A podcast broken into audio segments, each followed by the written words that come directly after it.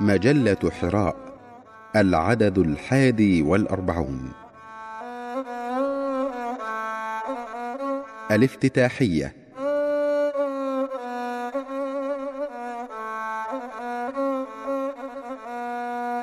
قيل لأيوب عليه السلام نبي الصابرين وسيد المبتلين أن اركض برجلك هذا مغتسل بارد وشراب.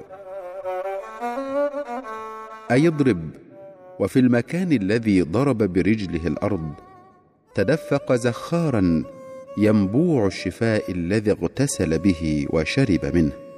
فإذا بأوجاعه وأوصابه وآلامه تنزاح عنه وتغادره إلى غير رجعة وهو في غاية من الصحة والعافية. وكأنه لم يكن أيوب ذاك الوجيع المبتلى من قبل. وأمتنا منذ عدة قرون غدت عشيقة مشتهاة للأزمات والكوارث والمصيبات. تلازمنا ملازمة العاشق الولهان. وكأننا من دون أمم الأرض كتب علينا أن نكون أيوب هذا الزمان. نتجرع الآلام ونعايش الأحزان. وننتهي من مأساة لنقع في الأخرى. ونطلع من فجيعة لنعاني من فجائع أشد وأمر. فنصبر ونصبر ونحن ننتظر أن تنبجس ينابيع الشفاء من تحت أرجلنا لنشرب ونغتسل.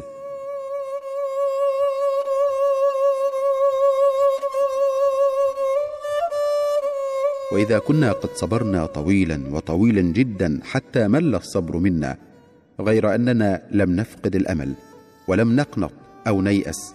وبقينا ننتظر أن يأتي يوم الخلاص على يد رجل منا قد سهرته المآسي سهرا وعجنته عجنا حتى استوى رجلا عظيم الهامة واسع الإدراك مستوعبا لعصره متفهما لمشاكل أمته فيندفع إلى الأمام ليقود هذه الأمة من جديد وينقذها مما تعانيه من بلاءات وأوجاع ومصائب وآلام.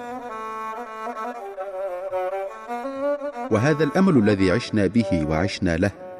ابتعثه فينا وغرسه في عقولنا وقلوبنا رجل الأمل الكبير فتح الله جولن فهو يأخذ بأيدينا لنفتش عنه في مكانه من رجال الأمة وشبابها وفتيانها. وهو على يقين بأن رجل الإنقاذ هذا قادم لا محال. وهو وان كان غائبا بجسمانيته إلا أنه حاضر شديد الحضور في مخيلتنا وذاكرتنا ووجداننا. نعيش معه ونعيش له ونترقب قدومه بلحمه وعظمه وبكل كيانه بين يوم وآخر وربما بين ساعة وأخرى. وها هي الأمة تفتش عنه في عمق أعماق نفسها وفي ضميرها وذاتها وتاريخها وفي قرآنها وسنة نبيها وقد أدركت أخيرا أنها كلما استثارت إيمانها وفجرت طاقاتها وحركت قدراتها وشحذت إرادتها اقتربت أكثر من رجلها المؤمل وربما التقته في أي فرد من أفرادها. فليالي هذه الأمة حبلى على الدوام بأبر الأبناء وأصدقهم من رجال الروح والقلب حيث تقذف بهم من رحمها الخصب بين وقت وآخر. ولا شك أنها اليوم حبلى بهذا الرجل المرتقب وهي على وشك أن تضع حملها وترسل رجلها للمهمة التي قدر له أن ينجزها لهذه الأمة في هذا العصر العصيب.